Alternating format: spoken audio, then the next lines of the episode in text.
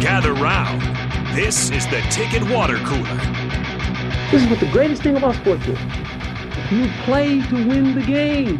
Coming at you live in the heart of Lincoln, America. I said, hold up, wait a minute, something ain't right. On air and online at theticketfm.com. Here are your hosts, Jake Bakoven and Enrique Alvarez Clary.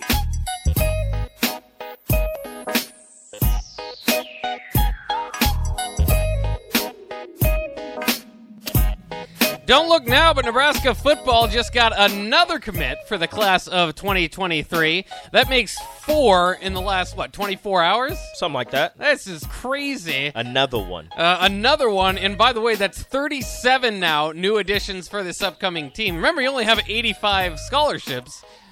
Well, they are currently at 101. we talked about it the other day. The uh, word in, in the crypto market is the flippening, uh, and the flippening is happening in Nebraska's roster. Um, it's uh, it, it, it, it, it's crazy. And it, it's interesting, too, because Matt Rhule was very complimentary, has been complimentary, um, even again on a podcast that it was on the other day, saying, um, you know, that, that, he was impressed with Nebraska's fight against Iowa and, and, and, you know, all that. So it's, it's kind of interesting, especially and I don't want to want to you know downgrade any of the guys he's got because he's taken several chances. I, I, would call chances, risks, um, but he thinks that a few of these are going to hit on track guys, right? Like mm-hmm. he's just trying to get speed into Nebraska.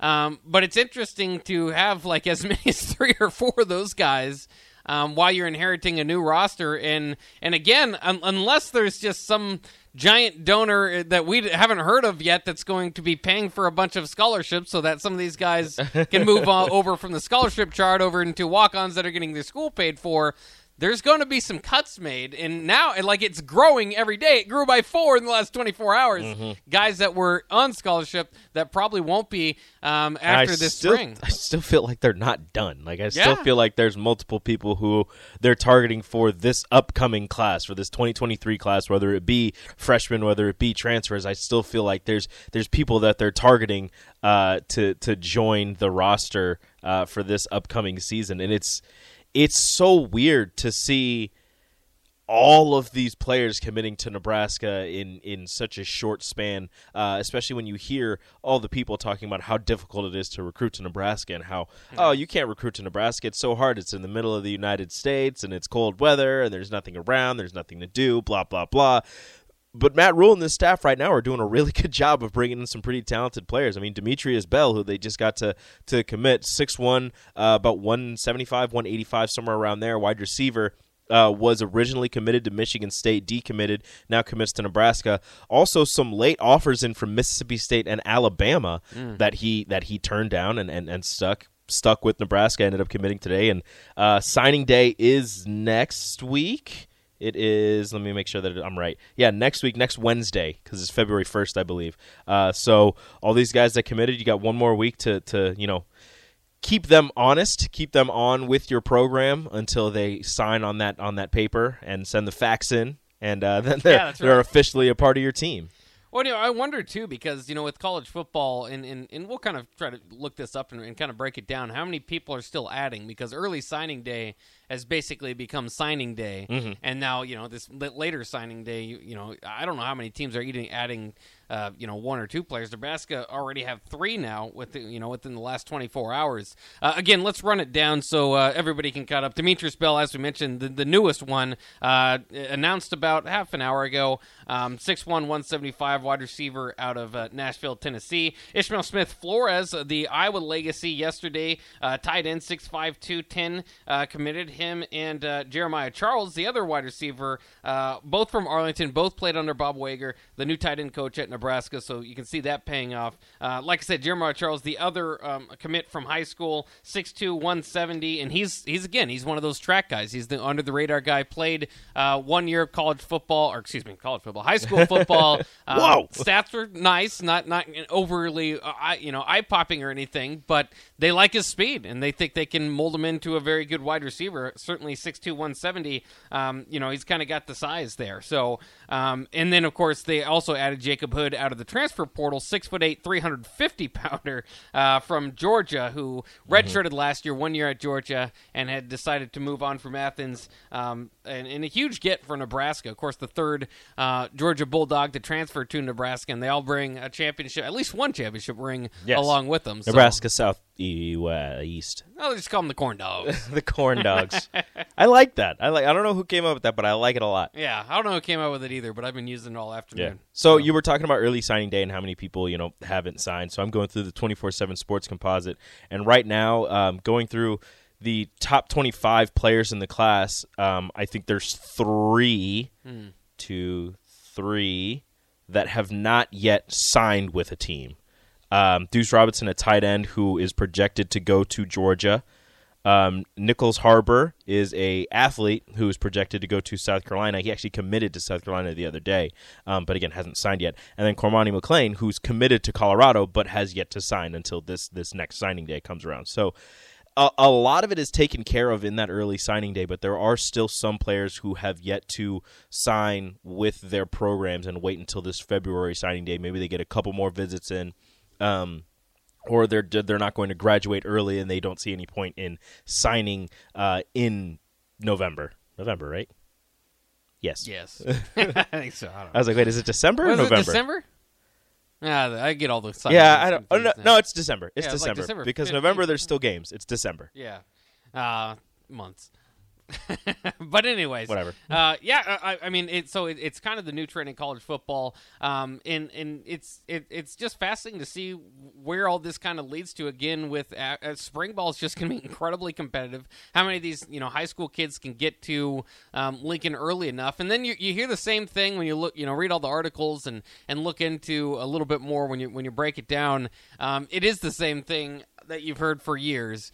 Um, when I went to Lincoln, I expected a cornfield, and when I got there, it was actually a pretty nice city. Yeah, they're like, wow, this was actually really nice. There was a city, and there was there were cars, and there were people. Like it was amazing. I thought it was just going to be corn and cows. But I think Matt Rhule does a especially good job of that. I know, like that's been you know that's that's Husker football recruiting forever. Mm-hmm. Um, but of course, Lincoln has grown and become you know a little bit more of a metropolitan area than it was back in the day. But in any case, um, it's uh, it's uh, you know Matt Rhule, uh, you know, any chance he gets to, like he loves Lincoln. He's very impressed mm-hmm. with Lincoln, and you know, you have to go to, uh, you know, if you haven't been to too many college towns, you have to kind of go outside of of that bubble to go see.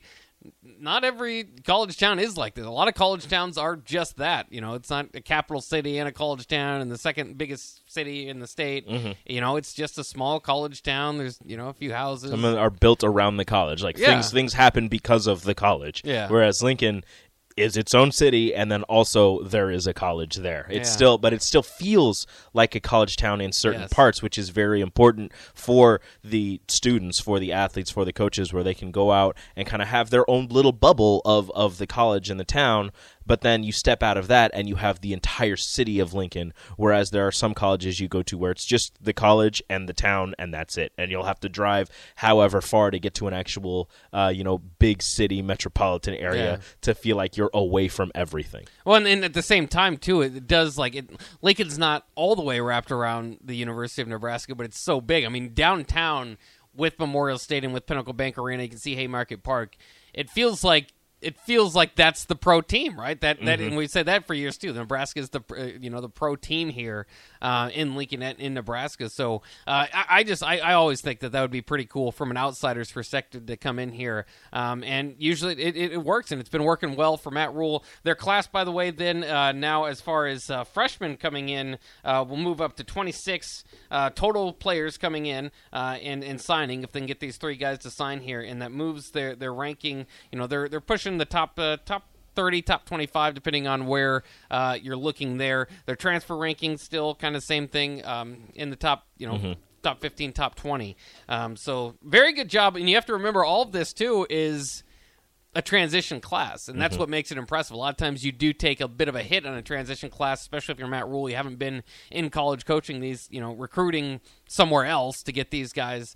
Um, so it, it is it. You have to admit, uh, one way or the other, it, what, regardless what you felt about the Matt Rhule hire, and I hope most people are jumping aboard at, at this time. You probably know Yeah. You don't have it to say in it. Matt Rhule's going to be Nebraska's head coach, so go ahead and cheer for him. But Sorry, it's here. I think with it. people are feeling pretty. You have to feel pretty good about the start.